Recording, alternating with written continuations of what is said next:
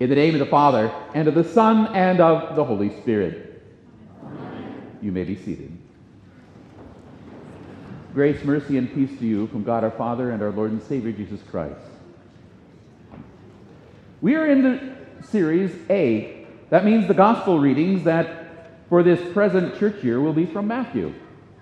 Our Advent series has been from Matthew 1, and tonight we continue with Matthew 1:17 that reads, so that all the generations from Abraham to David were 14 generations. From David to the deportation in Babylon, 14 generations. And from the deportation of Babylon to the Christ, 14 generations.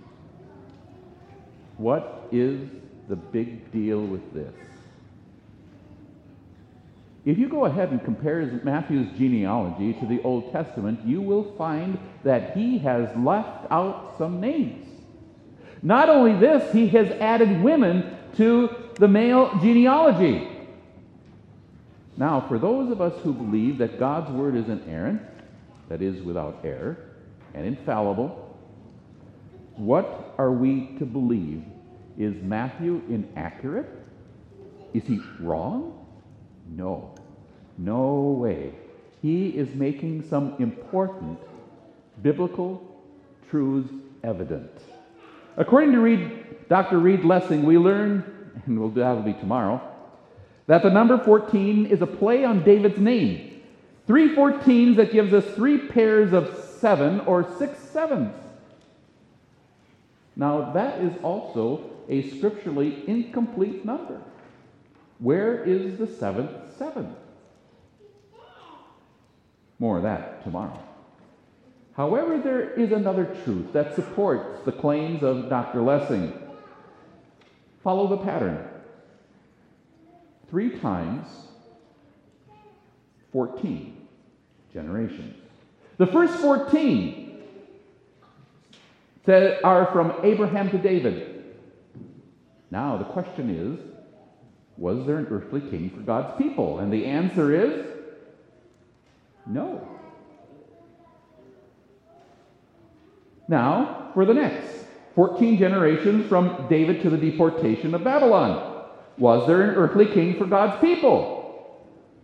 Well, yes. The Davidic monarchy for centuries. Next, 14 generations from the deportation to Babylon. Was there an earthly king for God's people? No. Follow the pattern. No king, king, no king, Let's do it again. No king, king, no king.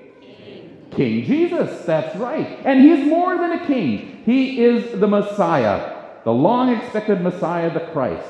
And as you read Matthew's genealogy, you see how Jesus fulfills the Old Testament, bringing to earth the earth the reign of God on earth, the kingdom of heaven.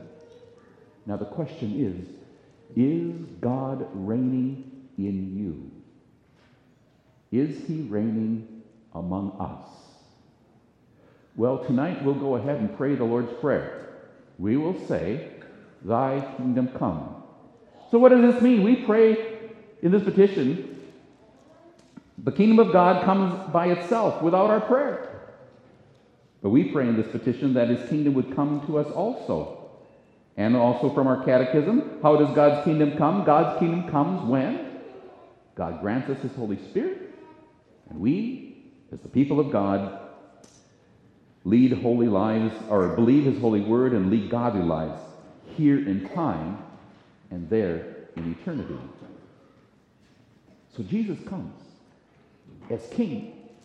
He comes as the Messiah, more than a king, the Christ, he comes not to be against you, but to be for you. He came, and now he comes by his word for the forgiveness of your sins, so that you may be his disciples, so that when he comes again, you will be with him forever. Amen.